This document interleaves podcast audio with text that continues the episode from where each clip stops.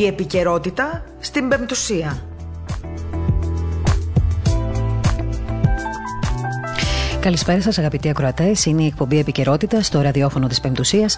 Στο μικρόφωνο η Μαρία Γιαχνάκη, στον ήχο ο Κώστας Ταλιαδόρος και στην επιμέλεια της εκπομπής η Ελένη Ξανθάκη.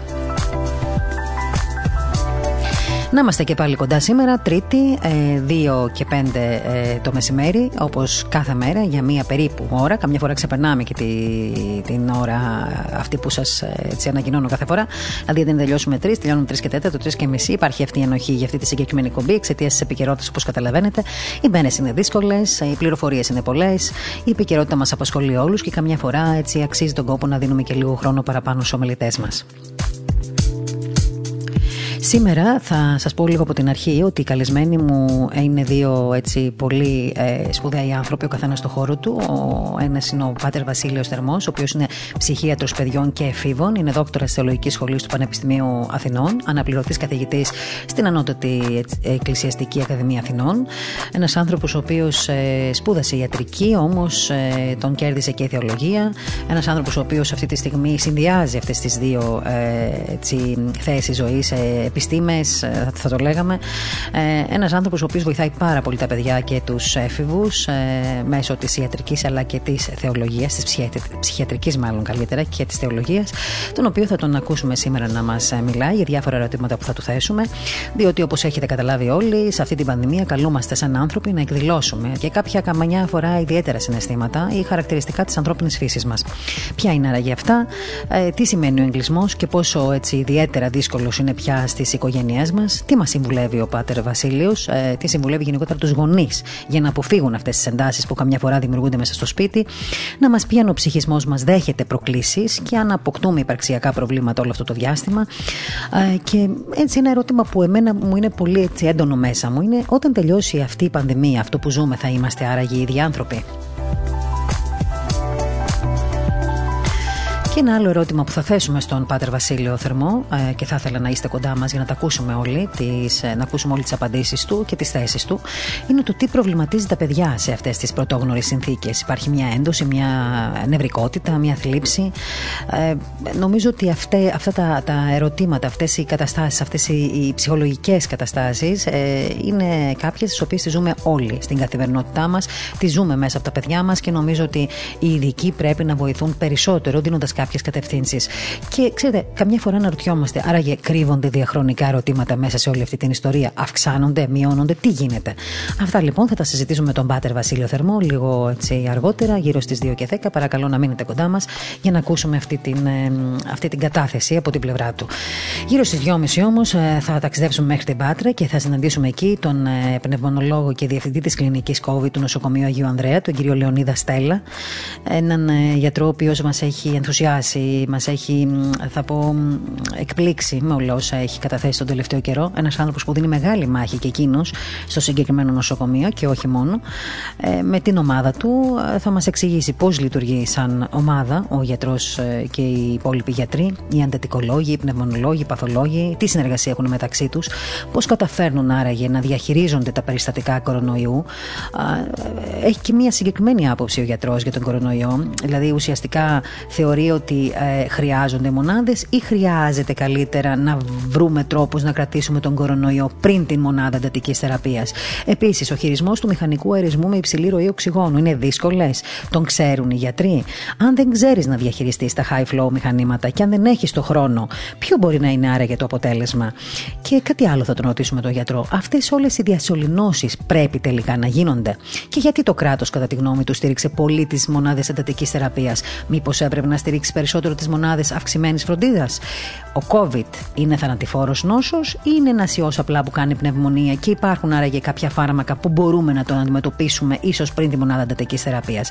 Αυτά και άλλα πολλά θα μας πει ο πνευμονολόγος, ο κ. Λεωνίδας Στέλλας, γύρω στις 2.30 ώρα και να μείνετε κοντά μας.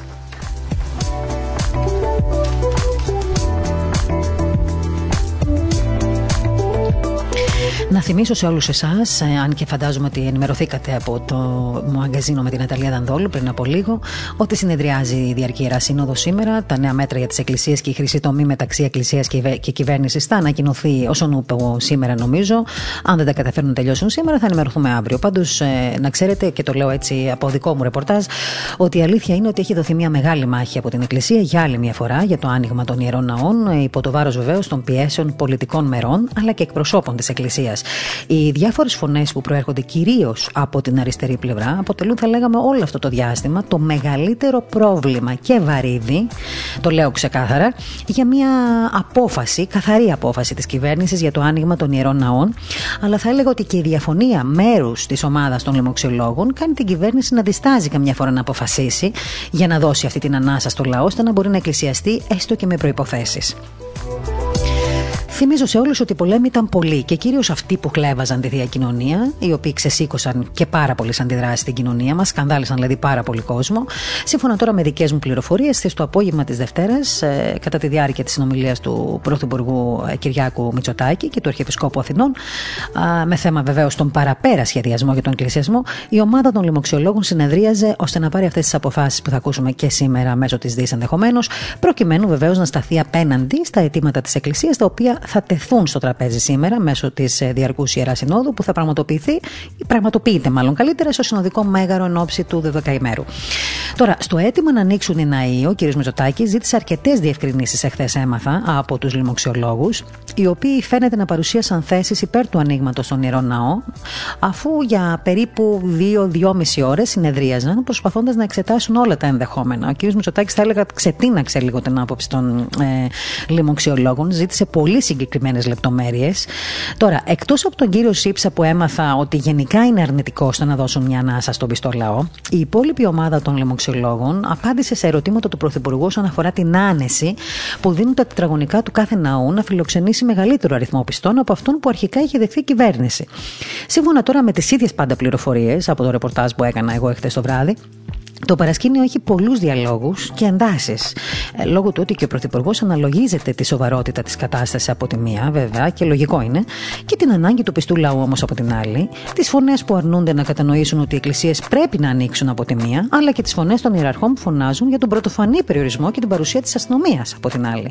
Το αποτέλεσμα πάντως αυτών των συνομιλιών της Δευτέρας έφερε νομίζω σε κάποια συμφωνία πολιτεία και εκκλησία και οι αποφάσεις θα δώσουν μια άλλη εικόνα από αυτή που είχαμε ως τώρα για τις διαπραγματεύσεις Τώρα, το αποτέλεσμα, να πω αυτό και να ολοκληρώσω, γιατί θα έχουμε στην τηλεφωνική μας γραμμή τον Πάτερ Βασίλειο Θερμό, όπως σας είπα πριν από λίγο. Το αποτέλεσμα λοιπόν όλων αυτών των συνομιλιών είναι ότι θα τελεστούν ιερές ακολουθίες και Χριστούγεννα και Πρωτοχρονιά και Θεοφάνεια. Θα αυξηθεί ο ρυθμός των πιστών που θα μπορεί να εκκλησιαστεί κατά τη διάρκεια των ιερών αυτών ακολουθιών, με παρουσία ενός πιστού ανά 15 τετραγωνικά μέτρα, δηλαδή με ανώτατο όριο τους 25 πιστούς από τους 9 που ξέραμε και τους 50 ε, για τους Μητροπολιτικούς Ναούς από 25 που ξέραμε. Τώρα θα μου πείτε αν ένας ναός έχει διάθεση 1500 μέτρων, τι γίνεται, τετραγωνικών, τι γίνεται. Ε, αυτό θα το δούμε. Θα παραμείνουν οι ιεροί ναοί ανοιχτοί για τομική προσευχή και η επιτήρηση των ναών περνάει στα χέρια της Εκκλησίας και όχι της αστυνομίας. Αυτός σαν εικόνα θα έλεγα είναι καλό. Τώρα, η μεγάλη μάχη φαίνεται να δόθηκε και για τους ανοιχτούς χώρους, αφού θεωρήθηκε ότι αν δώσουν το πράσινο φως να μπορούν οι πιστοί να βρίσκονται σε ανοιχτούς χώρους, τότε ο κίνδυνος συνοστισμού θα είναι μεγάλος, οπότε η Εκκλησία φαίνεται να έκανε λίγο πίσω σε αυτό το αίτημα, όμως θα το δούμε και λίγο αργότερα με την απόφαση την, ε, που θα διαβαστεί από τη ΔΗΣ. Τώρα, η πίεση που ασκεί ασκήθηκε και ασκείται από διάφορες πλευρές εναντίον αυτών των αποφάσεων είναι μεγάλες. Αλλά φαίνεται ότι ο Πρωθυπουργός έχει πλέον πάρει πολύ προσωπικά το θέμα των ιερών ναών, δείχνοντας αυτή τη φορά μεγαλύτερη εμπιστοσύνη στην Εκκλησία, κατανοώντας τις πνευματικές ανάγκες επιτέλους και τα δεδομένα. Υπήρξαν πρόσωπα, να ξέρετε, τα οποία έπαιξαν μεγάλο ρόλο χθες σε αυτά τα νέα δεδομένα, τα οποία φάνηκε να βοήθησαν στις διαπραγματεύσεις, έτσι βοηθώντας και την Εκκλησία να αποφύγει μια κρίση στην οποία ήταν έτοιμη να ξεσπάσει. Όλη η προσοχή θα στραφεί τώρα στο κατά πόσο η Εκκλησία θα μπορέσει να σταθεί στο ύψος αυτών των αποφάσεων, αφού τώρα θα πρέπει να έχει και την ευθύνη να τηρούνται αυτά τα μέτρα. Είναι γεγονός ότι αν η κατάσταση όμως ξεφύγει από τα ωριά της, θα έλεγα ότι μέσα και από αυτές τις παραχωρήσεις από την πολιτεία, τότε σίγουρα θα βρεθούν κάποιοι και είναι πολλοί αυτοί, το ξέρετε δυστυχώς, οι οποίοι ενοχοποιούν πάντα την Εκκλησία με την πρώτη ευκαιρία. Αυτό είναι το ρεπορτάζ που έχω εγώ από χτες το βράδυ, το οποίο δημοσιεύεται και όλα σήμερα. Θα το έχετε διαβάσει περισσότεροι από εσάς που μας ακολουθείτε. Τώρα θέλω να πάμε και να καλησπερίσουμε τον ε, Πάτερ Βασίλειο Θερμό, ε, ψυχίατρο παιδιών και εφήβων, όπως σας είπα, δόκτωρα Θεολογικής Σχολής του Πανεπιστημίου Αθηνών και αναπληρωτή καθηγητή στην Ανώτατη Εκκλησιαστική Ακαδημία Αθηνών. Είπα αρκετά για τον Πάτερ Βασίλειο στην αρχή και τώρα τον έχουμε κοντά μας. Ε, Πάτερ μου, σας ευχαριστώ πάρα πολύ που είστε κοντά μας σήμερα. Καλό απόγευμα. Είστε καλά, χαίρετε και σε όλους τους Κροατές. Ε, δεν ξέρω τι είπατε για μένα στην αρχή; τα καλά λόγια είναι να μην τα ακούτε καλύτερα. Ωραίο. Αναφέρθηκα λίγο στα θέματα που θα συζητήσουμε έτσι, με αφορμή την πανδημία, σε μια πολύ σύντομη επικοινωνία που θα έχουμε και σας ευχαριστώ για αυτό, γιατί ξέρω ότι ο χρόνος είναι ε, έτσι, δύσκολος και δεν μπορείτε εύκολα να βρείτε χρόνο να, να μιλάτε και σε εμάς και εμείς σας ζαλίζουμε, αλλά σας ζητάω συγγνώμη, αλλά σας ευχαριστώ και παράλληλα που είστε κοντά μας. Να είστε καλά, να σας πω κάτι. Βεβαίως. Δεν με ζαλίζετε. Είμαστε όλοι ζαλισμένοι, διότι ζούμε ιστορικά γεγονότα. Έτσι είναι, δυστυχώς. Πρέπει να το ξεκαθαρίσουμε, να γίνει απολύτως σαφές και να το βάλουμε βαθιά μέσα μας. Ζούμε ιστορικές εξελίξεις οι οποίες δημιουργούν ε, ας το πούμε νέα κριτήρια για το πώς θα πορευτούμε. Τα παλαιά κριτήρια δεν αρκούν. Γι' αυτό πρέπει να έχουμε τις κεραίες μας πολύ ευαίσθητες και τεντωμένες, να ακούμε διάφορες γνώμες, να, τις, να συγκεντρώνουμε σαν τις μέλισσες αυτό που μας φαίνεται καλύτερο, που δεν είναι και πάντα εύκολο, ε, να προσευχόμαστε για να διατηρούμε αγαθή προαίρεση και έτσι όλοι μαζί, αυτό το κάνει ο καθένας, αλλά δεν είναι το που θα καταλήξει ο ένας, στο τέλος το σύνολο ως εκκλησία να δούμε που θα αποκρισταλωθεί διότι ε, όπως τα πράγματα εξελίσσονται και δεν ξέρουμε για πόσο καιρό ακόμη δεν μπορούν να αντιμετωπιστούν με έτοιμες συνταγές. Γράφουμε ιστορία αυτή τη στιγμή και χρειάζεται το ανάλογο δέος καθώς γράφουμε ιστορία. Επομένως είμαστε όλοι ζαλισμένοι, αυτό δικαιολογεί και λάθη που φυσικά που όλοι αλλά απαιτεί και επαγρύπνηση. Εντάξει, και έχει να κάνει όμως και με την καλή προαίρεση του καθενός. Ο καθένας από εμάς θα πρέπει αυτό που γνωρίζει καλά να το καταθέτει και με μια διάκριση ενδεχομένως και μια ειρηνική διάθεση να προσπαθήσουμε τουλάχιστον να αντιμετωπίσουμε την καθημερινότητά μας, η οποία, όπως είπατε και εσείς πριν από λίγο, είναι δύσκολη και γιατί ζούμε και ιστορικές στιγμές και ε, ε πρωτόγνωρες καταστάσεις. Και θέλω να ξεκινήσω από αυτή την πρωτόγνωρη κατάσταση, Πάτερ μου. Ο υποχρεωτικός εγκλισμός μας έχει επιβάλει να συμβιώνουμε με ανθρώπους που πολλές φορές δεν μας ταιριάζουν. Έτσι δεν είναι; Ακόμα και αν είναι άτομα της ίδιας οικογένειας. Δηλαδή τα παιδιά μας, εμείς, εμείς με τα παιδιά μας, γιατί κάποιοι ζούμε στο, σε ένα διαμέρισμα, σε ένα σπίτι με τα παιδιά μας ή καμιά φορά και με τους τους παππούδες μας. Τι γίνεται σε αυτή την περίπτωση του υποχρεωτικού εγκλισμού που τελικά οι άνθρωποι μεταξύ τους μπορούν να μην ταιριάζουν; Είπατε, τώρα ακριβώς με αυτό που είπατε, φέρνετε στην επιφάνεια τα χρόνια προβλήματά μας. Δεν κατάλαβα γιατί να μην ταιριάζει ένα ζευγάρι. Mm-hmm. Όταν έχει αποφασίσει δηλαδή να, να νυμφευθεί. Να... Ε, να είναι μαζί. Mm-hmm. Ακριβώς αυτό φέρνεται στην επιφάνεια. Δεν, δεν διαφωνώ μαζί σας. Θέλω να αναδείξω. Ναι, ναι, κατάλαβα. Ότι ε, αυτή η κατάσταση τώρα ε, ε, ξεσκεπάζει ζητήματα τα οποία ε, σπρώχνουμε κάτω από το χαλί. Ας πούμε, καιρό όπως μια άμποτη ε, της mm-hmm. θάλασσας αποτραβιέται το νερό και δείχνει τι υπάρχει στο βυθό. Λοιπόν, εκεί λοιπόν τίθενται θεμελιώδη ερωτήματα για όλους μας. Γιατί δεν αντέχω να είμαι συνεχώς όλο το 24ωρο με τον ή την σύζυγο; Γιατί δεν αντέχω να είμαι με τα παιδιά μου συνεχώς βέβαια. Τα παιδιά μας δεν τα διαλέξαμε. Μόνο το σύντροφο Και εδώ τίθεται επίσης ένα άλλο μεγάλο κεφάλαιο ανοίγει. Δηλαδή Ποια είναι η στάση μου, θα απαντήσει ο καθένας για τον εαυτό του, απέναντι στα παιδιά που μου χάρισε ο Θεός, πώς ε, ε, πώς έρχομαι σε σχέση με την ιδιαιτερότητα και μοναδικότητα του καθενός. Και πώς το κατάφερνα ως τώρα που δεν ήμουν συνεχώς μαζί τους, αν το κατάφερνα. Οπότε τώρα βρέθηκα αναγκασμένος να συμβιώνω μαζί τους. Ποιοι ήταν οι δρόμοι εκείνοι που δεν είχα ανακαλύψει και πρέπει τώρα να ανακαλύψω. Δεν χρειάστηκε να ανακαλύψω παλιότερα γιατί ε, ήμουν λίγη ώρα μαζί τους. Άρα τώρα... ανακαλύπτουμε και τους ανθρώπους μας δηλαδή μέσα από αυτή την πρωτόγνωρη κατάσταση στην οποία βιώνουμε. Ακριβώς ανακαλύπτουμε τους ανθρώπους μας και καλούμαστε να ανακαλύψουμε και καινούριους δρόμους για να πλησιάσουμε τους ανθρώπους μας. Αυτό δεν είναι κάτι τεχνικό. Βέβαια επιδέχεται και τεχνικές συμβουλές δηλαδή οδηγίες και ε, κατευθύνσεις πώς να περάσουμε το χρόνο με τα παιδιά μας, με τι δραστηριότητες κτλ. Αυτό είναι χρήσιμο. Αλλά κυρίως ξέρετε είναι η υπαρξιακή ανακάλυψη. Αν δηλαδή εγώ βρω καινούριους δρόμους για να μπορώ να είμαι με τη γυναίκα μου μαζί και να χαίρομαι ή με τα παιδιά μου, αυτό σημαίνει ότι εγώ εξελίχθηκα ως άνθρωπος. Εγώ ανακάλυψα καλύτερα τον εαυτό μου που η καθημερινότητα, η παλιά με τον περισπασμό, τον μεγάλο και το τρέξιμο μου απέκρυβε. Mm-hmm. μην ξεχνάμε γιατί αναφερθήκαμε σε σχέσεις ενδοοικογενειακές, αλλά μην ξεχνάμε ότι η σχέση μας με το Θεό είναι η κατεξοχήν σχέση. Που και ο Θεός είναι πρόσωπο. Και όταν είμαι συνεχώς μες στο σπίτι και δεν διασπώμαι από όλο αυτό το, τον παλιό ρυθμό, ε, έρχομαι με το Θεό κάτι πρέπει να κάνω ας πούμε.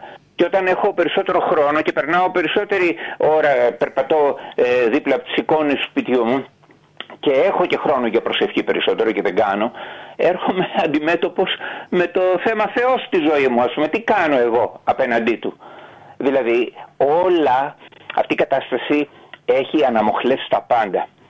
Μας έχει φέρει σε υπαρξιακή κρίση γύρω από το ποιοι είμαστε, τι είναι για μας ο Θεός και τι είναι τα αγαπημένα μας πρόσωπα για μας.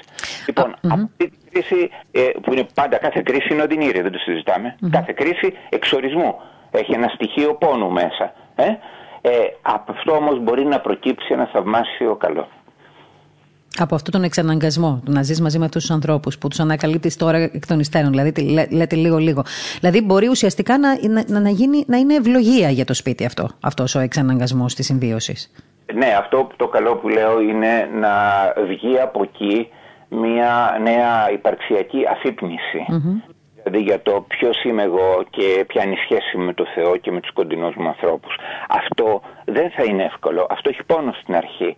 Αυτό ζητάει αναθεώρηση στάσεων. Αυτό ζητάει να μην είμαστε διανοητικά οκνηροί. Τι εννοώ με αυτό, ότι ας πούμε έχουμε καταλήξει κάποια συμπεράσματα με τα οποία έτσι εύκολα εξηγούμε τα προβλήματα που έχουμε γύρω μας, γι' αυτό φταίει εκείνο, για τη σχέση με άλλο φταίει εκείνο.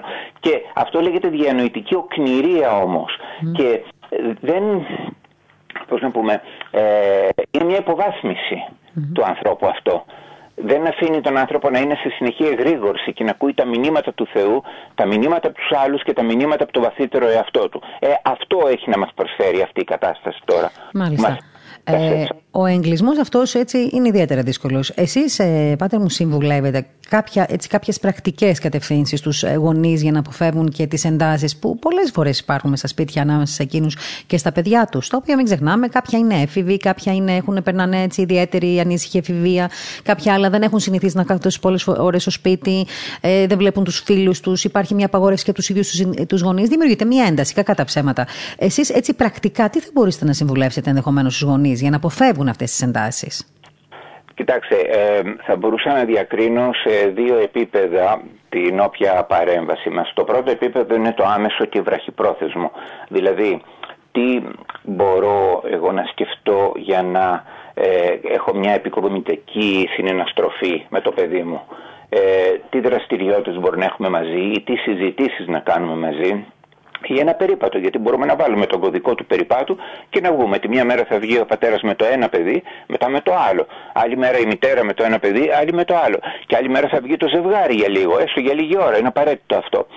Ε, υπάρχουν δηλαδή ε, πράγματα να ανακαλύψουμε και τα οποία μερικά από αυτά περνάνε και μέσα από την οθόνη. Αναγκαστικά δεν είναι όλα έξω από την οθόνη. Το να παρακολουθήσουν τα παιδιά μαζί με τους γονείς τους κάτι πολύ ενδιαφέρον και χρήσιμο είτε από πλευράς μορφωτικής μια εκπομπή, ας πούμε, είτε μια ταινία που αξίζει και αν τη συζητήσουν μετά. Όλα αυτά είναι καινούργιοι τρόποι που ε, μακάρι να υιοθετηθούν και για το μέλλον. Δηλαδή, οι καλές συνήθειε που θα αρχίσουν τώρα να διατηρηθούν. Σε ένα δεύτερο επίπεδο, όχι τόσο βραχυπρόθεσμο, νομίζω ότι πρέπει να μας απασχολήσει το εξής στην Ελλάδα. Ότι ε, καλλιεργήθηκε πάρα πολύ στην κοινωνία μας και ιδιαίτερα στην νεότερη γενιά, χωρίς να φταίει η ίδια φυσικά, ε, καλλιεργήθηκε μια υπερβολική εξωστρέφεια. Δηλαδή ε, θα άκουζε να κάνουμε μια συγκριτική έρευνα ε, η νεολαία ας πούμε άλλων χωρών της Ευρώπης, mm-hmm. ε, πόσες μέρες τη βδομάδα βγαίνει έξω, πόσες φορές τη βδομάδα και για πόσες ώρες βγαίνει. Δηλαδή αυτό που λέμε έξοδος τι ακριβώς, ε, τι θέση καταλαμβάνεις στη ζωή των νέων; Εδώ πέρα φοβάμαι ότι καλλιεργήθηκε μία τάση φυγής από το σπίτι, να βγαίνουν συνεχώς τα παιδιά έξω και όταν είναι στο σπίτι να βγαίνουν έξω εντός εισαγωγικών, δηλαδή μέσα από τον κόσμο του υπολογιστή και του κινητού, ε, με αποτέλεσμα η Ελλάδα να βρίσκεται πάρα πολύ χαμηλά στην ανάγνωση βιβλίου. Δραματικά χαμηλά σε σύγκριση με τις άλλες χώρες της Ευρωπαϊκής Ένωσης. Δηλαδή, μιλώ για μια εξωστρέφη η οποία δεν είναι δημιουργική. Δεν βοηθάει τον άνθρωπο να μείνει με τον εαυτό του, να συγκροτηθεί, να διαβάσει. Αυτό το πράγμα έχει λείψει. Και είναι Ίσως εδώ έχει παίξει και ένα ρόλο ο εθισμός των παιδιών έτσι, πιο πολύ στο διαδίκτυο, στις οθόνες όπως λέτε και εσείς. Έχει μάθει δηλαδή ούτως ή άλλως από πριν τον εγκλισμό να έχει εθιστεί στον υπολογιστή και τώρα πόσο μάλλον περισσότερο. Οπότε σίγουρα το βιβλίο πάει σε δεύτερη μοίρα. Κοιτάξτε, αυτό είναι και αίτιο και αποτέλεσμα. Ναι, ναι. Δηλαδή και ακριβώς επειδή ε, όταν ήρθαν στην Ελλάδα αυτά τα μέσα, δηλαδή και το διαδίκτυο και αργότερα τα ε, προηγμένα κινητά κτλ. Ε, ήδη βρήκαν μια κοινωνία η οποία δεν διάβαζε αρκετά. Και την αποτέλειωσαν. Πέσαμε, ναι, αυτό πέσαμε με τα μούτρα και έχουμε δυστυχώς υψηλά ποσοστά εθισμού στο διαδίκτυο και τα ηλεκτρονικά παιχνίδια.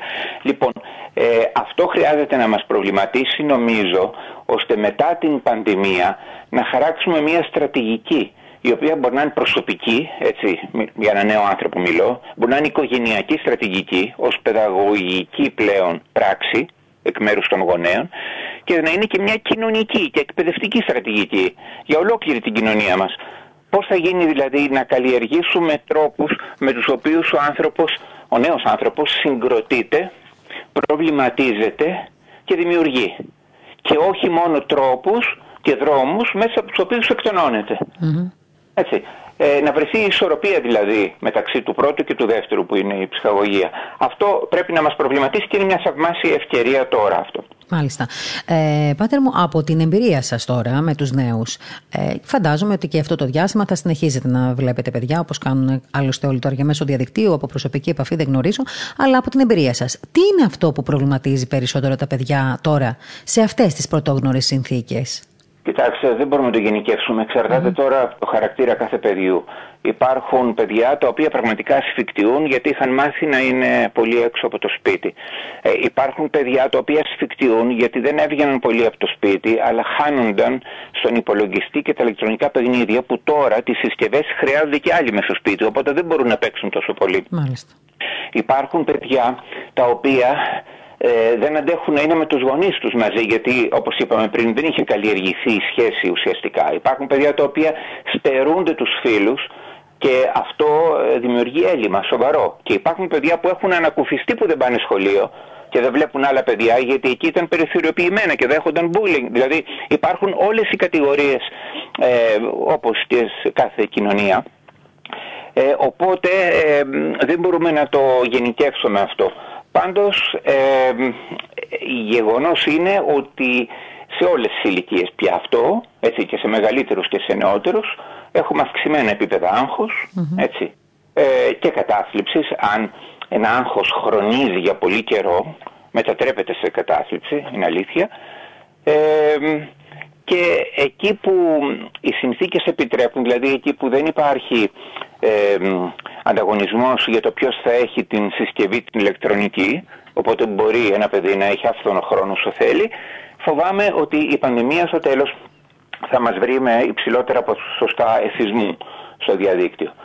Ε, τώρα, ένα άλλο θέμα, ε, στην ερώτησή σας αναφέρομαι, είναι τα προβλήματα που αγγίζουν τα παιδιά τώρα με την πανδημία ως προς τον εκκλησιασμο Δηλαδή τα παιδιά, τα πιστά των πιστών γονέων τα οποία έχουν στερηθεί αυτή την ωραία ε, τακτική την οποία είχαν πριν, έτσι, να εκκλησιάζονται και να κοινωνούν συχνά.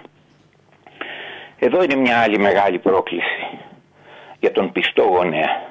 Αυτό όντως είναι μια μεγάλη πρόκληση. Και πώς αντιμετωπίζετε ναι. τώρα αυτό; Τι λογισμούς θα καλλιεργήσεις το παιδί; Δηλαδή, πώς, τι είδους θεολογία θα του περάσει. Πώς θα μπορέσει να, να βοηθήσει το παιδί του να σκέφτεται εκκλησιαστικά, δηλαδή να σκέφτεται εκ μέρους του σώματος του Χριστού. Αυτό προϋποθέτει όμως και ένα υπόβαθρο, έτσι, μια καλλιέργεια πνευματική ε, στους γονείς για να μπορέσουν με τη σειρά τους να ε, ε, απαντήσουν, να διαχειριστούν αυτή την κατάσταση απέναντι στα παιδιά τους. Δεν είναι έτσι, Πάτερ μου; Ακριβώς προϋποθέτει να τα βλέπει έτσι ο γονέας. Αν ο χριστιανισμός του συγκεκριμένου γονέα είναι κυρίως ατομιστικός, οπότε ας πούμε βάζει τις φωνές, διαμαρτύρεται, μου στερούν τα δικαιώματά μου, ξέρω την εκκλησία, τη θεία κοινωνία κτλ.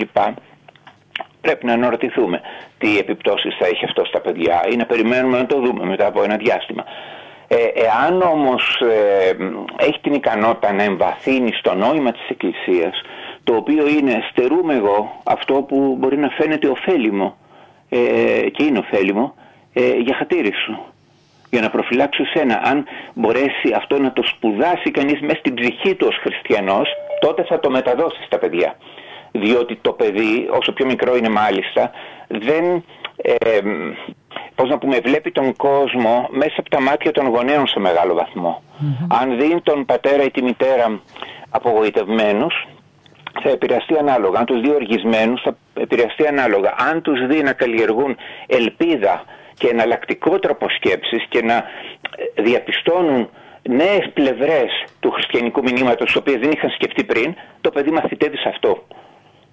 Και έχουμε μεγάλη ευθύνη δηλαδή οι πιστοί γονείς σε αυτή τη φάση. Το λέω γιατί υπάρχουν πάρα πολλές, ε, το ζούμε όλοι τον τελευταίο καιρό, και θα ισχύει για και το καιρό ακόμη πάρα πολλές αποκλήσεις στο πώς οι διάφοροι χριστιανοί βιώνουν αυτή, αυτή την, την περίοδο, βέβαια.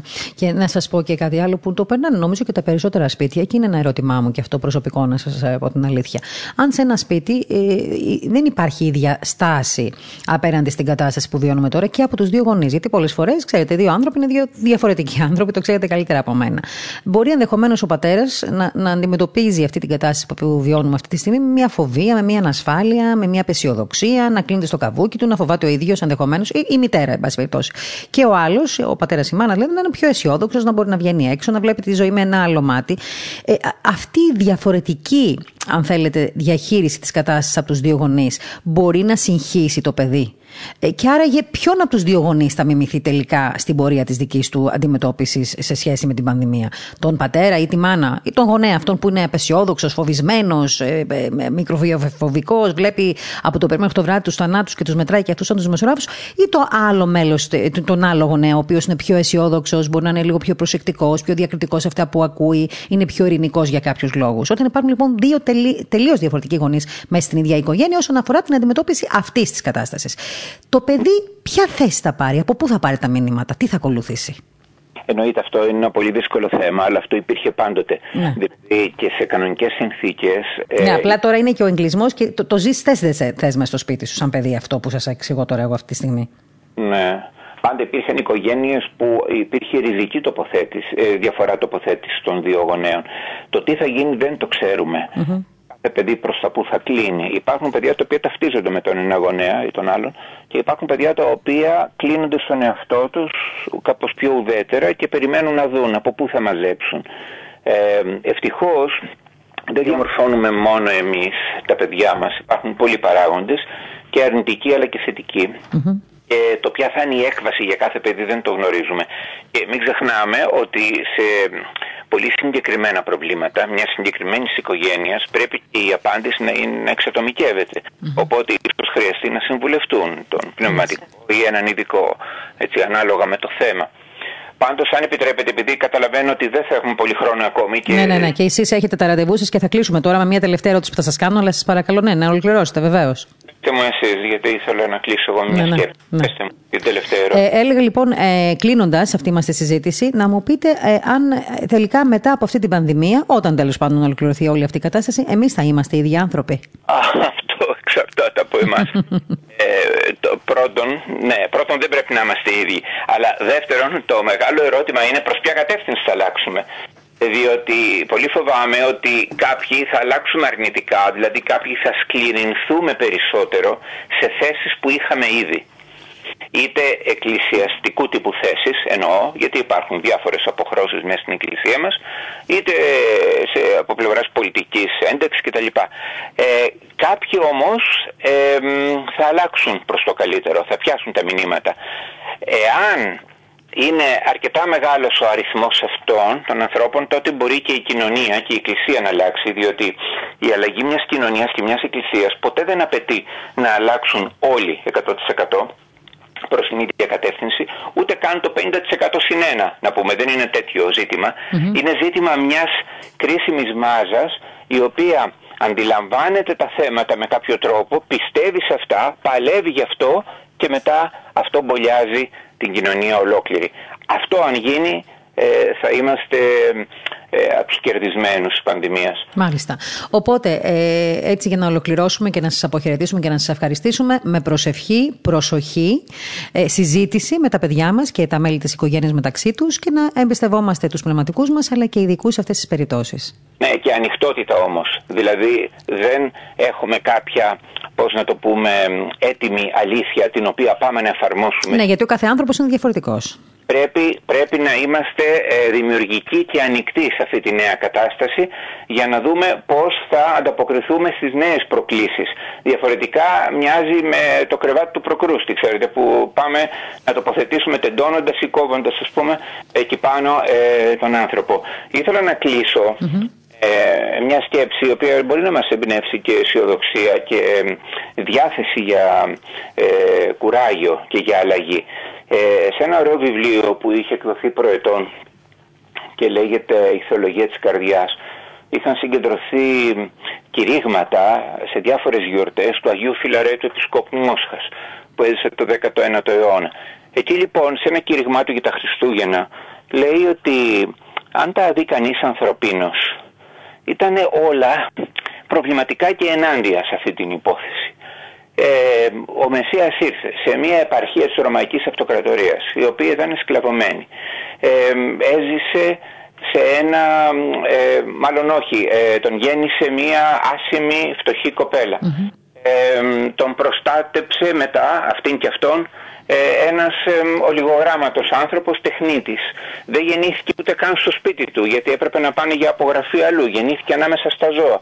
Ήταν πρόσφυγας και τον κυνηγούσαν από την πρώτη στιγμή που γεννήθηκε. Δηλαδή αναφέρει ένα κατάλογο στοιχείων τα οποία μας διαφεύγουν εμάς μέσα στη βολή μας συνήθως που δείχνει ότι δεν είναι απαραίτητο τα πράγματα να λειτουργούν όπως πρέπει για να έχουμε τη φανέρωση της χάρης του Θεού στον κόσμο το έργο του Θεού μπορεί να φανερώνεται μέσα σε δυσκολίες, να αποκαλύπτεται εκεί και καμιά φορά και περισσότερο Οπότε ε, χρειάζεται λίγο να ξαναδούμε με αισιοδοξία την παρουσία μας μέσα στον κόσμο εν το μέσο των δυσκολιών χωρίς να μην κάμπτεται το ηθικό μας δηλαδή, διότι το ηθικό μας κάμπτεται εύκολα όχι όταν ζούμε τα πράγματα από τη χριστιανική πλευρά, αλλά όταν τα ζούμε από την πλευρά του ανθρώπου ο οποίος έχει συνηθίσει σε μία βολή, τη θεωρεί διαπραγμάτευτη, οπότε διαταράσσεται αυτή.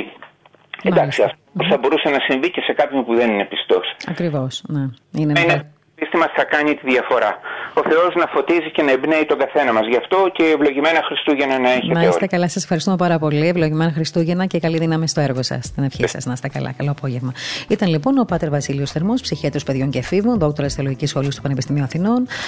Μας απάντησε στις ερωτήσεις μας όσον αφορά την οικογένεια, τη διαχείριση των προβλημάτων μέσα στην οικογένεια, ειδικά αυτόν τον καιρό. Και είδατε ότι ε, η συνταγή σίγουρα αυτή που κρύβεται πίσω και από την προσευχή και από την έτσι, ειρηνική διαχείριση των θεμάτων πάντα έχει κάποια αποτελέσματα, διότι όλοι οι άνθρωποι είμαστε διαφορετικοί. Θέλει πολλή δουλειά αυτό το θέμα και πολλή συζήτηση. Όμως νομίζω ότι μια γεύση έτσι μας την, ε, την πήραμε σήμερα. Ε, Μόλις κάνουμε έτσι, πάρουμε μια ανάσα, θα συνομιλήσουμε, όπως σας είπα πριν από λίγο, με τον πνευμονολόγο, διευθυντή της της ε, κλινικής ε, COVID του νοσοκομείου Αγίου Ανδρέα, τον κύριο Λεωνίδα Στέλλα, σε πολύ λίγο από τώρα. Ε, ωστόσο, να σας πω και να σας θυμίσω ότι ε, συνεχίζεται ο μεγάλος γιορτινό διαγωνισμός από το ραδιόφωνο της Πεντουσία και το Ινστιτούτο Άγιος Μάξιμος ο Γρεκός. 10 USB με ύμνους των Χριστουγέννων του Ματθαίου Βατοπεδινού από την σειρά Βατοπεδινή Ψαλτική Παράδοση. Μπορείτε να αποκτήσετε μέσω αυτού του διαγωνισμού μέχρι και την Παρασκευή 18 Δεκάτου. Μπορείτε να μπαίνετε στη σελίδα μας στο Facebook, στη σελίδα του ραδιοφώνου δηλαδή, να βρείτε το post του διαγωνισμού και να κάνετε ένα σχόλιο με τις Χριστουγεννιάτικες ευχές σας. Η κλήρωση θα γίνει το μεσημέρι της Παρασκευής, λίγο μετά τις 2.30 στην εκπομπή Επικαιρότητα. Ε, κάντε επίσης ένα like και ένα share στο post αν θέλετε για να μπορείτε να, μπορείτε να πάρετε πάρετε μέρος του διαγωνισμού αυτού και οι φίλοι σας και συντονιστείτε στο Πεμπτουσία FM μέσω από τις, ε, μέσα από τις σελίδες μας, ένα ψηφιακό ραδιόφωνο που όλοι γνωρίζετε από το πεμπτουσία.gr και op.gr. Μπαίνοντας μέσα, μπορείτε να βρείτε το link που θα σας οδηγήσει στο ραδιόφωνο μας ή μπορείτε να το κατεβάσετε σαν εφαρμογή, όπως σας έχω πει, ψάχνοντας το App Store πεμπτουσία.fm. Μία μικρή ανάσα, γρήγορη και αμέσως μετά ο ε, γιατρός, ο πνευμονολόγος ε, Λεωνίδας Στέλλα θα είναι κοντά μας για να μας εξηγήσει πώς διαχειρίζεται τα περιστατικά κορονοϊού, τι γίνεται με τις μονάδες της εντατική θεραπείας, είναι σωστό να πηγαίνουν όλοι, οι, να, όλοι οι, οι ασθενείς ε, με την νόσο αυτή αμέσως στις μονάδες εντατική θεραπείας. Ε, σε πολύ λίγο κοντά σας.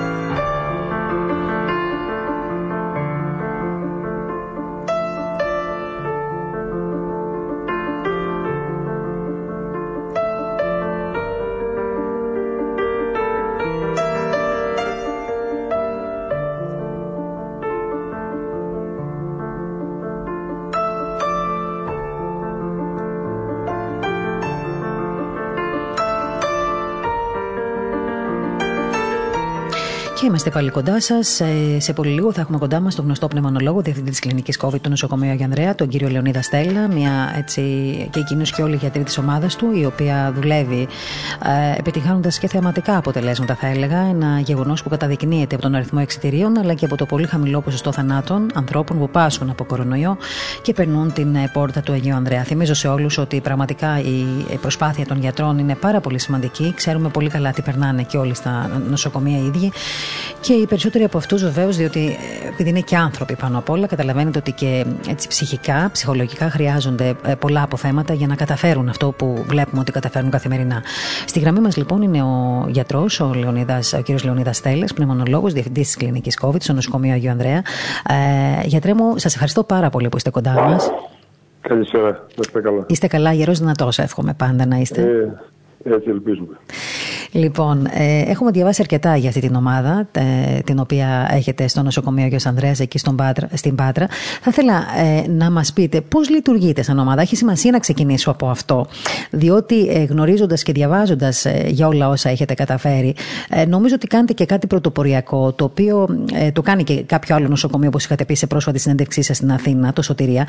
Έχετε δηλαδή μια άμεση και διαρκή συνεργασία οι πνευμονολόγοι με τους παθολόγους και τους εντατικολόγους από εκεί ξεκινάει, αν θέλετε, η επιτυχημένη συνταγή της προσπάθειας που κάνετε; Κοιτάξτε, όταν αποφασίστηκε από το νοσοκομείο να στήσουμε μία κλινική COVID με 40 κρεβατια ε, η πρώτη κίνηση που κάναμε σαν πνευμονολόγοι από την κλινική την πνευμονολογική που είχαμε ήταν να μεταφερθούμε τέσσερα άτομα στην κλινική COVID σε συνεργασία με τους παθολόγους με επικεφαλής μία λιμποξιολόγο και με τη μονάδα ακριβώς δίπλα μας. Έτσι λοιπόν συνεννοηθήκαμε μεταξύ μας να συνεργαζόμαστε για να μπορέσουμε να διαχειριστούμε καλύτερα τα περιστατικά.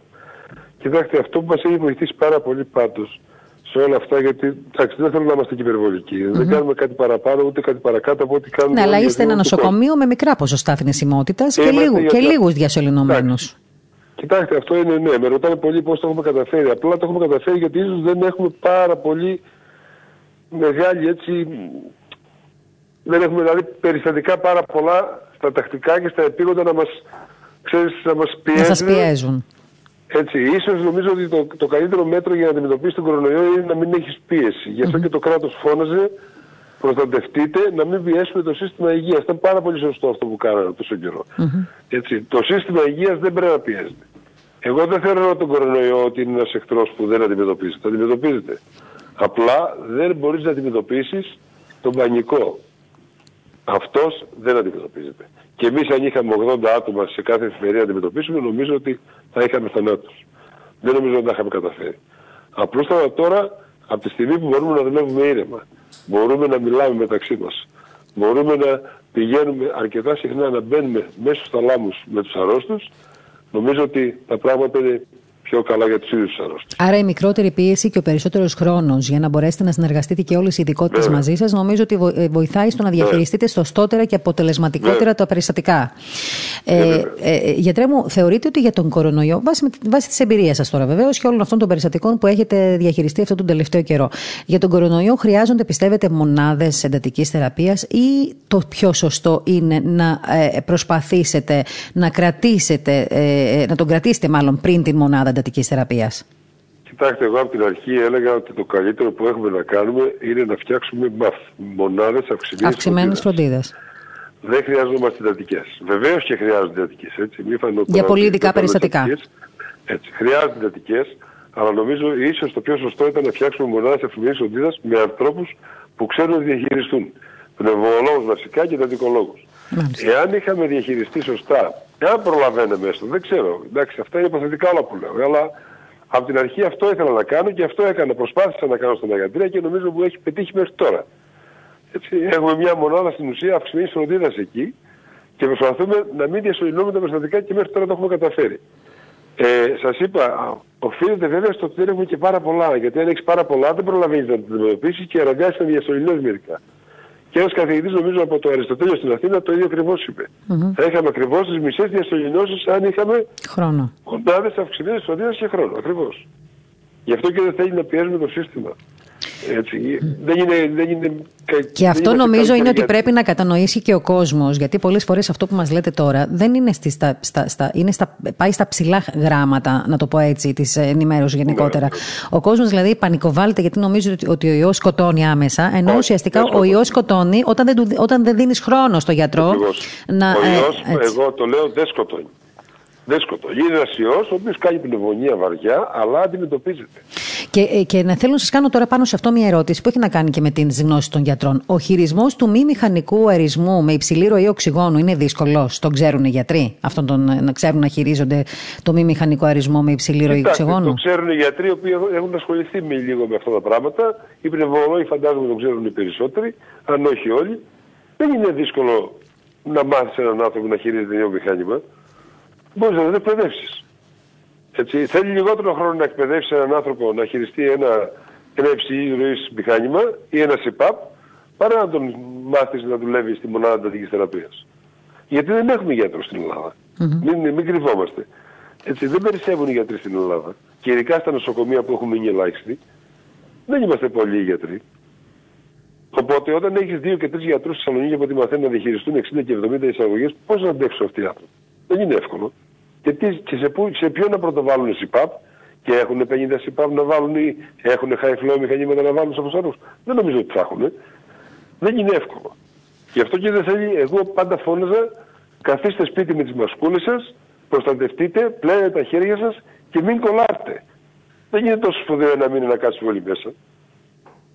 Δεν νομίζω ότι θα πάθουμε κάτι. Ναι. Ε, ε, αν δεν ξέρει κάποιος να διαχειριστεί, όπως είπατε τώρα εσείς, τα, τα high flow μηχανήματα, ε, ε, ε θα έχει το αποτέλεσμα όπως αυτό που μου περιγράψετε πριν, ότι ε, επίσης αν δεν έχεις το χρόνο, δηλαδή αν δεν έχεις το χρόνο σαν γιατρός, ή αν δεν ξέρεις να διαχειριστείς το high flow μηχάνημα, θα έχει το ίδιο αποτέλεσμα; Εντάξει, πρέπει να ξέρεις.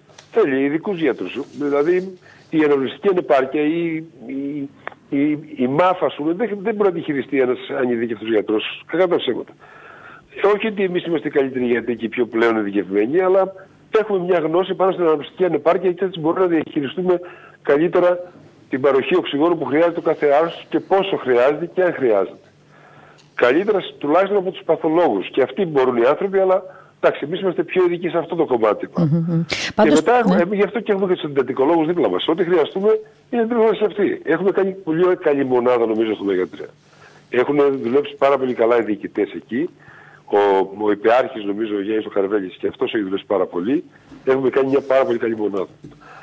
Έτσι νομίζω εγώ. Πάντως. Ναι, ναι. Πέστε, πέστε.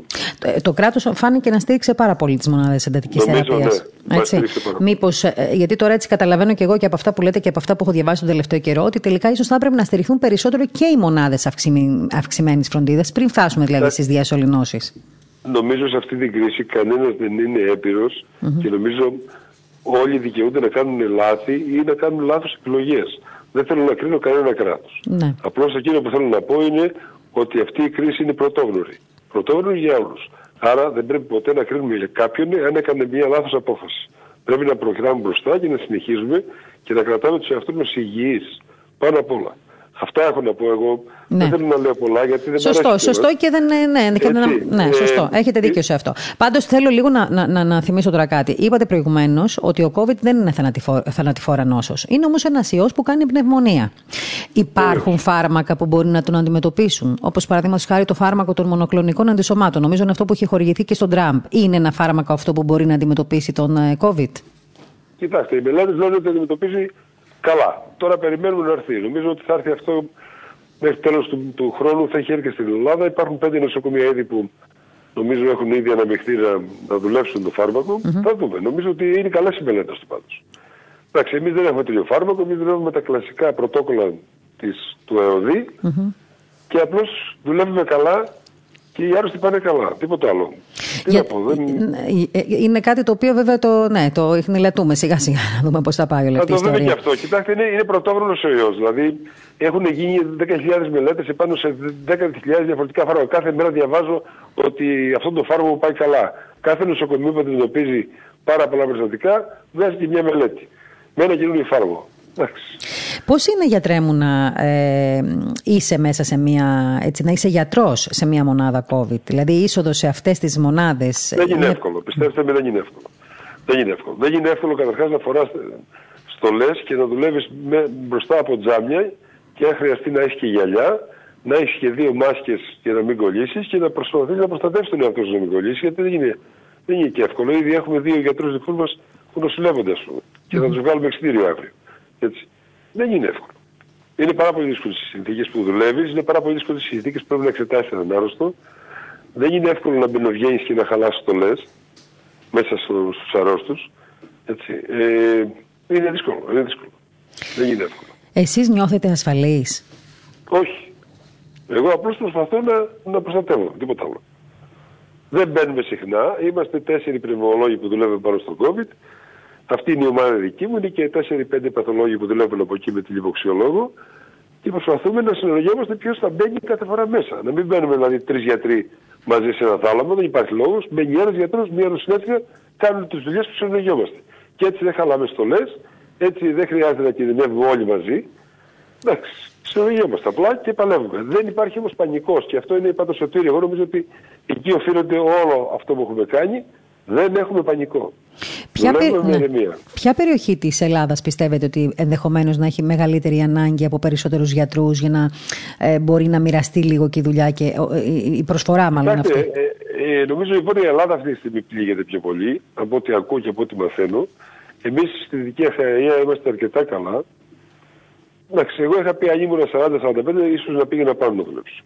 Αν ήσασταν πιο νέο. Ναι, δεν το λέω οριστικά αυτό, αλλά το πιστεύω. Νομίζω ότι πρέπει οι γιατροί να βοηθήσουν εκεί πάνω.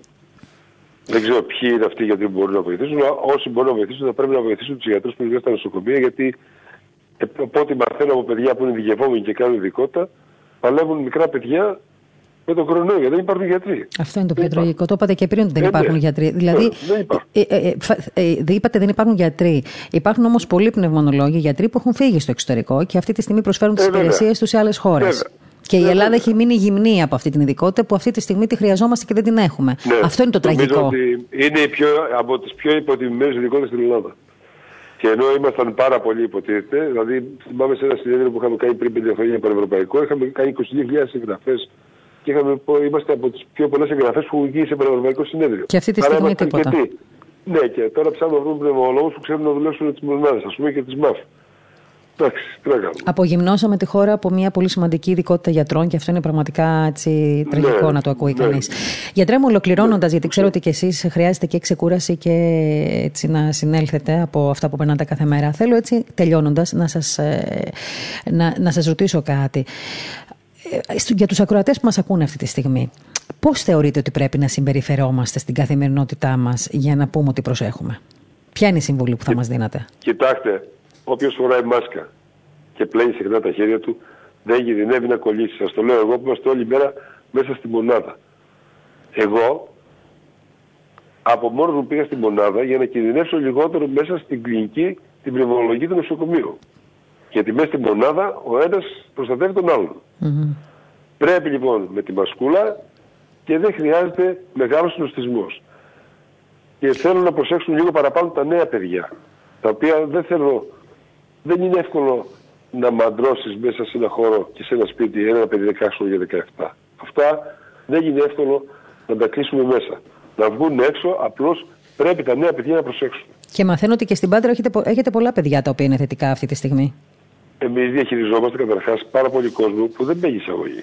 Δεν έχουμε μόνο αυτούς. Εγώ προσπαθώ να διαχειριστώ, επειδή έχω και πάρα πολλούς φίλους και πάρα πολλούς γνωστούς, κόσμο διαχειρίζοντας τον στο σπίτι. Χωρίς να μπαίνει εισαγωγή. Έχετε και τα περιστατικά ουσιαστικά εκτός σπιτιού, δηλαδή, αρκετά. εκτός νοσοκομείου, Έχουμε συγγνώμη. αρκετά. Έχουμε αρκετά και τα διαχειριζόμαστε. Όσα δηλαδή δεν κάνουν πνευμονία, τα κρατάμε έξω στο τηλέφωνο και προσπαθούμε να τους δώσουμε θάρρος να μην φοβούνται βασικά. Γιατί είναι αγχωμένος όλος ο κόσμος. Μάλιστα. Δεν ξέρω αν υπάρχει κάτι άλλο που θα θέλετε να προσθέσετε ή να πείτε. Εύχομαι υγεία σε όλο τον κόσμο, τίποτα άλλο. Να έχουμε καλές γιορτές και όλοι να προστατεύει ο ένας τον άλλον. Και νομίζω ότι όλα θα πάνε καλά. Εγώ είμαι αισιόδοξος. Γιατρέ μου, να σας ευχαριστούμε πάρα πολύ για τον χρόνο που Είστε μας καλά. αφιερώσατε. Να έχετε δύναμη κι εσείς, να σας προστατεύει η Επίσης και Παναγία, να εσάς. κάνετε τον αγώνα Να είστε σας. καλά. Να είστε καλά. Ευχαριστώ πολύ. Να είστε καλά. Να είστε καλά, γεια, γεια. Ήταν λοιπόν ο κύριος Λεωνίδας Τέλειας, πνευμονολόγος, σηματιολόγος, ε, ένας ε, γιατρός ο οποίος δίνει και εκείνο τη μάχη του ε, στον, ε, στην ε, κλινική του COVID, του νοσοκομείου του Αγίου Ανδρέα, διευθυντής της κλινικής αυτής. Είδατε τι είπε ο γιατρός, νιώθει πιο ασφαλής στην κλινική από ότι έξω. Ε, μας έδωσε τις απλές συμβουλές που ξέρουμε. Αυτές οι απλές συμβουλές τελικά μπορούν να βοηθήσουν πάρα πολύ. Εστίασε το πρόβλημα αυτή τη στιγμή ε, στο ότι έχουμε πολύ λίγους πνευμονολόγους στην Ελλάδα, πολύ λίγους από τους γιατρούς που ξέρουν να διαχειρίζονται ε, ε, το, τα flow, ε, τα μηχανήματα, εν πάση περιπτώσει high flow, ε, πολύ λίγους γιατρούς που ε, μπορούν να ανταποκριθούν στις ανάγκες των νοσοκομείων με αποτέλεσμα να μην υπάρχει αρκετός χρόνος ώστε να μπορούν να διαχειριστούν σωστά και ψύχρεμα αυτά τα περιστατικά. Ε, επίσης μας είπε ο γιατρός ότι μ, θα ήταν πολύ καλό να προλαβαίνουμε το περιστατικό πριν ακόμα διασωληνωθεί, πριν ακόμα δηλαδή μπει στη μονάδα εντατικής θεραπείας και ότι ουσιαστικά θα έπρεπε να είχαμε στηρίξει πάρα πολύ και τις μονάδες αυξημένης φροντίδας. Αυτά λοιπόν μας είπε ο, ο πνευμονολόγος, ο διευθυντής της κλινικής COVID. Εμείς να ευχηθούμε σε όλους τους γιατρούς πραγματικά σε όποιο νοσοκομείο και αν βρίσκονται, μι, μι, μικροί, μεγάλοι, ακόμα και αυτοί που κάνουν πρακτική. Γιατί υπάρχουν πάρα πολλοί γιατροί, στους οποίους στηρίζουμε τις ζωές μας αυτή τη στιγμή, που κάνουν την πρακτική τους. Δεν έχουν δηλαδή και εμπειρία, να το ξέρουμε και αυτό, να το σκεφτόμαστε. Εμείς λοιπόν να ευχηθούμε σε όλους αυτούς πραγματικά να τους δίνει δύναμη ο Θεός, να τους φωτίζει, να τους προστατεύει γιατί δεν είναι εύκολο πράγμα να παλεύεις για τη ζωή τόσων ανθρώπων.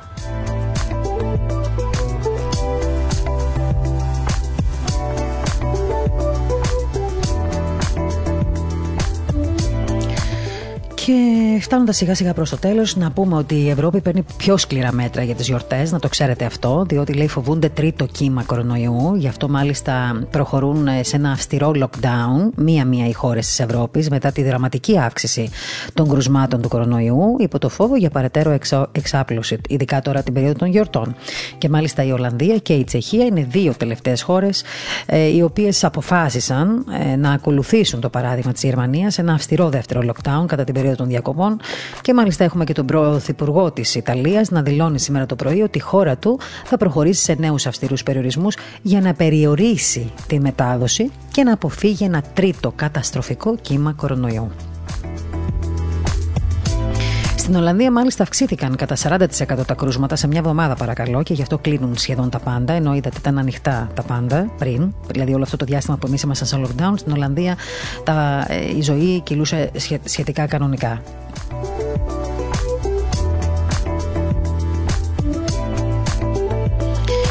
Σε ένα σπάνιο τηλεοπτικό διάγγελμα, ο Πρωθυπουργός της Ολλανδίας, μάλιστα, ο κ. Μαρκ Ρούτε, δήλωσε ότι τα μη απαραίτητα καταστήματα και επιχειρήσεις, δηλαδή γυμναστήρια, μουσεία, κινηματογράφη, θέατρα, θα κλείσουν για πέντε εβδομάδες, διότι είπε ότι τα κρούσματα κορονοϊού αυξήθηκαν μέσα σε μία εβδομάδα ανησυχητικά. Μπαρ, εστιατόρια στην Ολλανδία κλείσαν έτσι κι αλλιώς από τα μέσα Οκτωβρίου, αλλά αυτό το μερικό lockdown δεν φαίνεται να έχει επιβραδύνει αρκετά την εξάπλωση του ιού, όπως δήλωσε ο Πρωθυπουργός της Ολλανδίας και οι διαδηλωτές όμως κατά του lockdown φώναζαν όση ώρα έτσι απευθύνεται το τηλεοπτικό του μήνυμα έξω από το γραφείο του. Αυστηρό lockdown ε, και η Τσεχία κάνει αυτή τη στιγμή, αυστηροποιεί δηλαδή τα μέτρα. Ε, σε αυτά προχωράει η κυβέρνηση της Τσεχίας, εστιατόρια, ξενοδοχεία, αθλητικοί χώροι, ε, τα οποία είχαν ανοίξει μόλις πριν από ένα δεκαπενθήμερο, τα κλείνουν και πάλι από την Παρασκευή αυτή, από μεθαύριο, παραμεθαύριο δηλαδή. Αυτό δήλωσε και ο Πρωθυπουργός της Τσεχίας, ο κ. Αντρέι Μπάμπη. Καθώς τα κρούσματα δυστυχώς άρχισαν να αυξάνονται ξανά μετά την πτώση στις αρχές του μήνα. Παναγία μου να μην το νιώσουμε κι εμείς και να μην το ζήσουμε ούτε εμείς αυτό εδώ.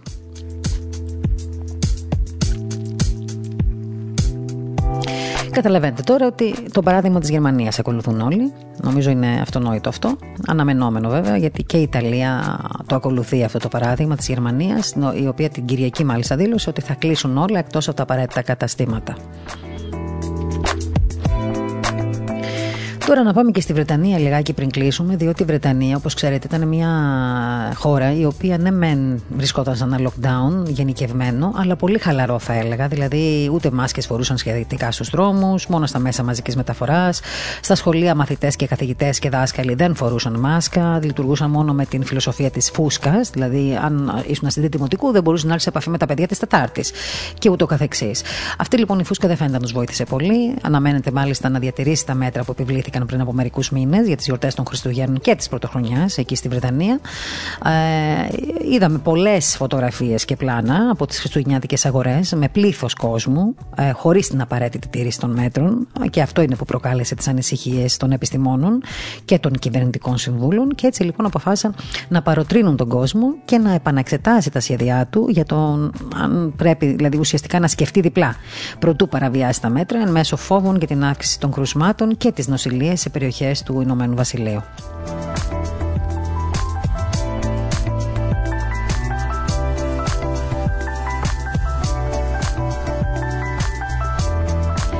Να ξέρετε επίσης ότι και η αγορά στην Ελλάδα θα αλλάξει πάρα πολύ και αυτό το λέω σε όλους μας, γιατί όλου μας αφορά η οικονομία αυτής της χώρας μετά την υγεία. Ε, ε, βλέπουμε ότι ε, ουσιαστικά θα αλλάξει η φιλοσοφία των ακινήτων, διότι τα lockdown και η τηλεργασία άλλαξαν την ενοικίαση.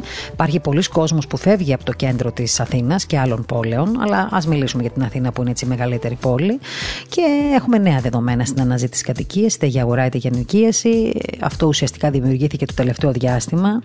Ε, διότι καταλαβαίνουμε όλοι ότι όλοι αναζητούν τώρα μεγαλύτερα σπίτια. Θα δούμε πώς θα κινηθούν και οι τιμές. Πάντως είναι σίγουρο ότι το κέντρο λίγο θα έχει κάποια προβλήματα. Τα μικρά διαμερίσματα που υπήρχαν και είχαν έτσι μια ζήτηση και από φοιτητές. Καταλαβαίνετε τώρα, αφού οι φοιτητές δεν, ε, δεν πηγαίνουν στα πανεπιστήμια, πολλοί από αυτούς αφήνουν τα σπίτια τα, στα οποία έμεναν. Θα αλλάξει λίγο δηλαδή, έτσι, θα καταρρεύσει καταρχήν η φοιτητική στέγη. Αυτό φαίνεται ε, με τη συνέχιση της τηλεκπαίδευσης το 2021 και αυτό θα απασχολήσει πάρα πολύ σίγουρα και τους ε, ιδιοκτήτες διαμερισμάτων, αλλά και αυτούς που έχουν τα real estate, οι οποίοι εμπορεύονται και μεσητεύουν για αυτά τα διαμερίσματα. Η οικονομία δεν είναι μακριά από τη ζωή μας, γι' αυτό αναφέρομαι και σε αυτή. Είναι ένα κομμάτι της επικαιρότητας και μας αφορά όλους, γιατί και όλοι εκτός από το ότι θέλουμε να έχουμε υγιείς, πρέπει να ζήσουμε κιόλας.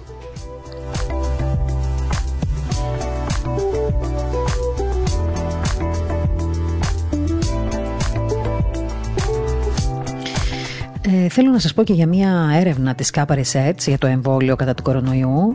Ε, να ξέρετε ότι οι περισσότεροι αρνητές είναι υποστηρικτές του ΜΕΡΑ25, του κόμματος του κ. Βελόπουλου, του ΚΚΕ και του ΣΥΡΙΖΑ. Αυτά είναι τα αποτελέσματα της έρευνας της ΚΑΠΑ Research αναφορικά με το τι πιστεύουν οι πολίτες για το εμβόλιο κατά του κορονοϊού. Δείχνουν πως πάντα υπάρχει μια αισιοδοξία στο 42% των Ελλήνων, ενώ ε, το 35% των Ελλήνων είναι αρκετά επιφυλακτικό. Ε, η έρευνα αυτή της ΚΑΠΑ Research ε, διενεργήθηκε το διάστημα 4 με 7 Δεκέμβρη και σε αυτή συμμετείχαν 1010 άτομα, άνδρες και γυναίκες, 17 ετών και άνω, και από 13 περιφέρειες της χώρας.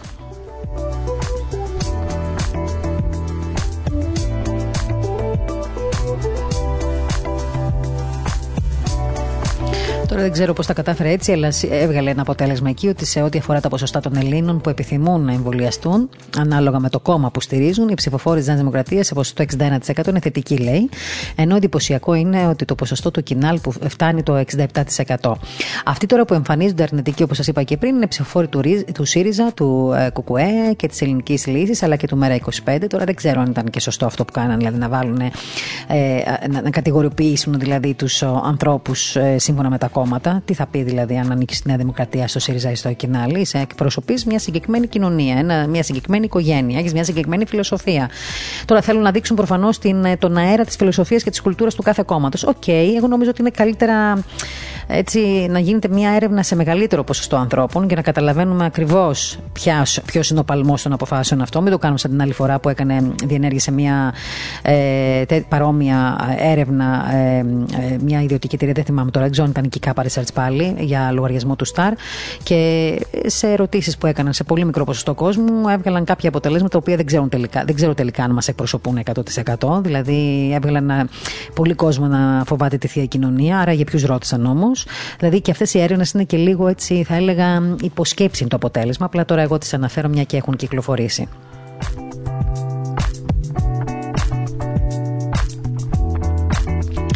Λοιπόν, είμαστε σε αναμονή ακόμα, ε, πάντα αναφορικά με, τις, ε, με, το, με, με την ε, διαρκή Ιερά η οποία συνεδριάζει από το πρωί σήμερα, περιμένοντας ε, να μας ανακοινώσει επίσημα τα νέα μέτρα για τις εκκλησίες. Ε, περιμένουμε όλοι υποτίθεται μια χρήση τομή μεταξύ εκκλησίας και κυβέρνησης. Νομίζω ότι στις αρχές αυτής της εκπομπής, ε, όσοι ήσασταν μαζί μας από την αρχή, θα ακούσατε και το ρεπορτάζ που σας ανέφερα, το οποίο έχω από προσωπική μου έτσι, έρευνα που έκανα εχθές το βράδυ. Φαίνεται λίγο η Εκκλησία με την ε, κυβέρνηση να τα βρίσκουν στα βασικά. Ε, δεν είπαμε ότι θα ανοίξουν να είναι βέβαια κανονικά όπως θα έπρεπε να είναι αν δεν υπήρχε πανδημία. Όμως κάπου τα βρήκαν στη μέση για να μην υπάρχουν και οι ακραίες θέσεις και οι φωνές οι οποίες πραγματικά καταστρέφουν και την εικόνα της Εκκλησίας και έτσι ε, γεμίζουν ένταση και τις ζωές όλων μας.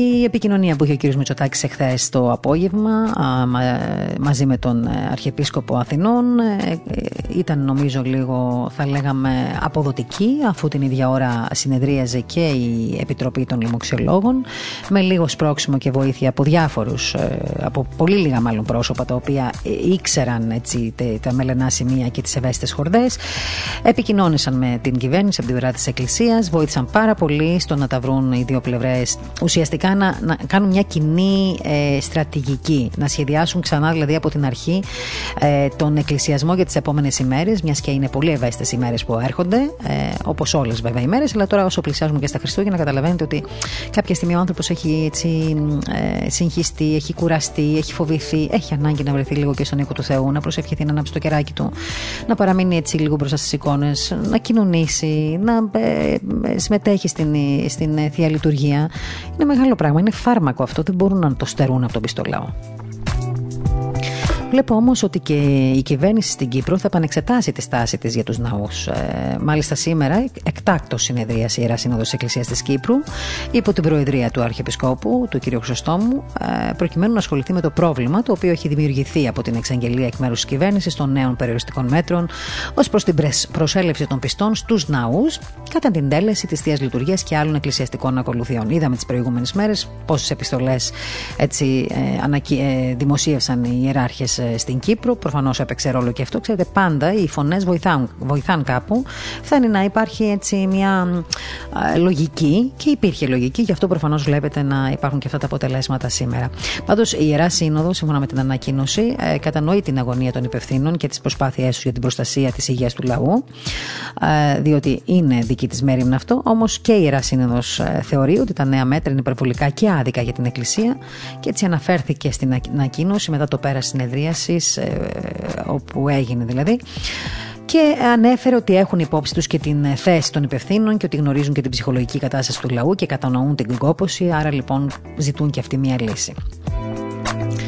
Ε, δεν νομίζω να υπάρχει και κάποια απόφαση ακόμα και από την Εκκλησία της Κρήτης η οποία συνεδριάζει και αυτή σήμερα. Θα το δούμε όμως αυτό στην πορεία.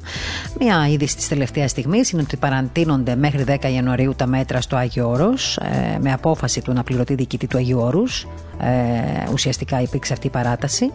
Ανεστάλησαν πάλι όλες οι προσκυνηματικές επισκέψεις στην ε, Αθωνική Πολιτεία και επιβάλλεται πάντα η διενέργεια προληπτικών ελέγχων στα λιμάνια εισόδου του Αγίου Όρους, σε οποιονδήποτε βεβαίως επιθυμεί να εισέλθει στον ιεροτόπο. Έτσι αναφέρει και η ανακοίνωση που εξεδόθη νωρίτερα από το Υπουργείο Εξωτερικών. Τώρα ξέρουμε όλοι όσοι βλέπουμε τα μέσα μαζικής ενημέρωσης, όσοι βλέπουμε τηλεοράσεις, όλοι ασχολούμαστε αυτό το διάστημα ιδιαίτερα με αυτή την επικαιρότητα, ότι τα αιτήματα της Εκκλησίας της Ελλάδας προς τον Πρωθυπουργό αναφορικά με τις ε, λειτουργίες και τους πιστούς, ε, τη διάρκεια των εορτών κλπ. είναι ήπια και η Επιτροπή θα δώσει το πράσινο φως. Ε, δήλωσε ο καθηγητής Παθολογίας και Λιμοξιολογία, ο κ. Γόγος, νωρίτερα σε τηλεοπτικό σταθμό και υπήρξαν και άλλοι λιμοξιολόγοι, οι οποίοι σιγά σιγά αρχίζουν και κάνουν κάποιες ε, ανακοινώσεις ε, σε σχέση με τις θέσεις τους.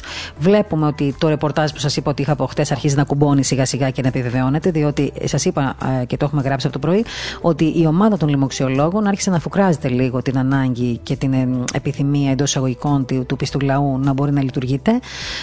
Και οι λοιμοξιολόγοι, αυτή λοιπόν η ομάδα, ουσιαστικά είπε και στον Πρωθυπουργό τις θέσεις της, ανέλησε το αν θα υπάρχουν ή όχι προβλήματα από τον εκκλησιασμό συγκεκριμένων ατόμων και νομίζω ότι αυτό έπαιξε και πολύ μεγάλο ρόλος στην απόφαση του Πρωθυπουργού να συνεργαστεί καλύτερα και να δει λίγο καλύτερα τις ανάγκες του πιστού λαού. Και από ό,τι φαίνεται, η διαρκή Ιερασύνοδο, η διαρκής Ιερασύνοδο, όταν θα αποφανθεί σήμερα ή αύριο ε, για την συνεδρίασή της, θα μας έχει κάποια έτσι καλύτερα τουλάχιστον νέα. Α πάρουμε μία ανάσα κι εμείς ε, στους ναούς. Αυτό είναι το ζητούμενο. Και πριν σας αποχαιρετήσω να σας πω ότι όπως και να έχει το θέμα, όσοι ακούτε αυτή την εκπομπή, ε, θα σας πω έτσι πολύ σοβαρά ότι θα πρέπει όντως να είμαστε πολύ προσεκτικοί, διότι ε, βήμα-βήμα κερδίζουμε αυτό που μας ανήκει, το αναφέρει το δικαίωμα δηλαδή της θείας κοινωνίας και του εκκλησιασμού.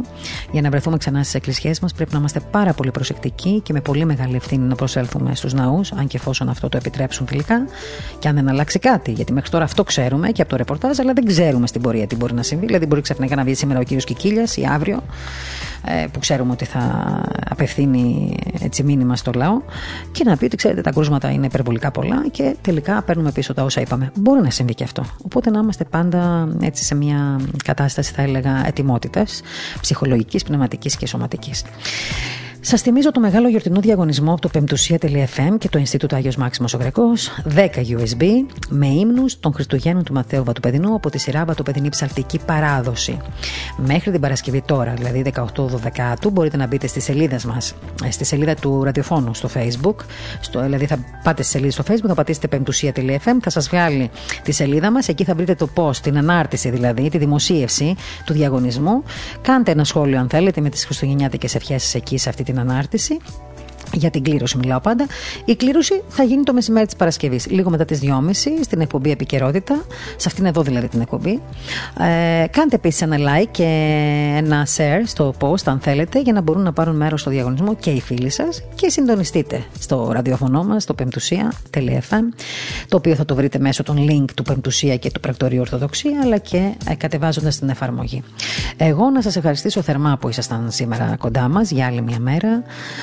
Ε, σας ευχαριστούμε πολύ για τα μηνύματά σας και για τις ευχές σας. Δεν μπορώ να τα διαβάζω βέβαια κάθε μέρα, καταλαβαίνετε. Θα τα βρίσκουμε όμως και θα τα λέμε κατά διαστήματα. Γιατί την προηγούμενη εβδομάδα αναφέρθηκα σε κάποιους από εσάς και σας ευχαριστούμε και που μας ακούτε και που μας στηρίζετε και που εύχεστε για μας. Το ίδιο κάνουμε κι εμείς. Νομίζω είναι μια εποχή ε, που πιο πολύ από, από ποτέ θα πρέπει όλοι να προσευχόμαστε για τους εαυτούς μας, τις οικογένειές μας και τους γύρω μας. Καλή δύναμη σε όλους. Καλή συνέχεια στο έργο όλων σας. Υπομονή, επιμονή για τη ζωή και μην ξεχνάτε να προσεύχεστε. Καλό σας απόγευμα.